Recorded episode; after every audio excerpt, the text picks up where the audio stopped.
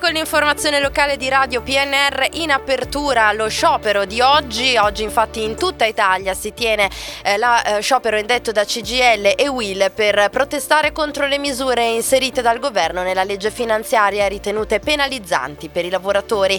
Segretari provinciali CGL Franco Armosino e WIL Claudio Bonzani, segretario provinciale, illustreranno sul territorio le ragioni della protesta. Per oggi è in programma un presidio in piazza Garibaldi e davanti a piazza Marconi ad Alessandria dalle 9 alle 12, in concomitanza con lo sciopero che coinvolgerà il settore eh, pubblico, trasporti, scuola, sanità e multiservizi. Ci sarà poi il 24 un corteo a Novi Ligure, città dove ha sede l'ex Silva.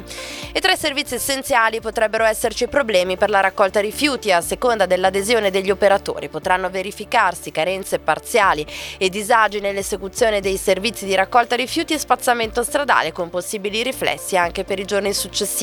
Su tutto il territorio dei 33 comuni serviti da gestione ambiente saranno comunque garantiti servizi pubblici essenziali.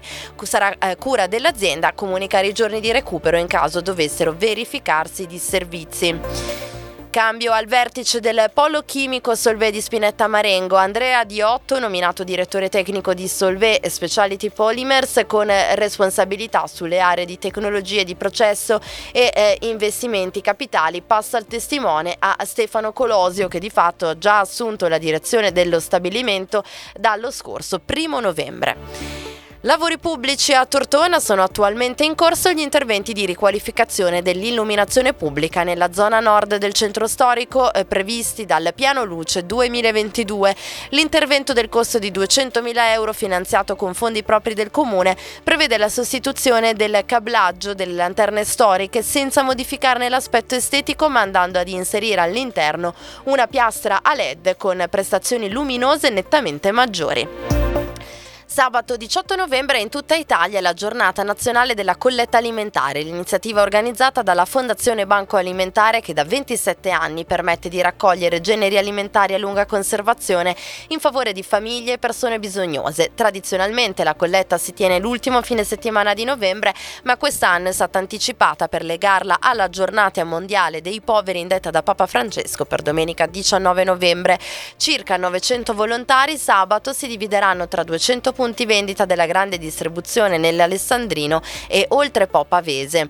Passiamo alla cultura, inizia questa sera a Pasturana la settimana della cultura, un mix di teatro, musica, approfondimenti librari e storia locale che si protrarrà fino al 24 novembre con eh, manifestazioni ospitate nella sala Europa. Questa sera alle 21 lo spettacolo teatrale Blasé con Michele eh, Puleio. Eh, per la cronaca, nella mattinata di ieri la Guardia di Finanza di Alessandria ha effettuato un'ispezione nella sede dei Grigi presso lo stadio Moccagatta. L'ispezione si è protratta per un paio d'ore. La società in un comunicato ha precisato che al termine degli accertamenti nessuna irregolarità è stata notificata.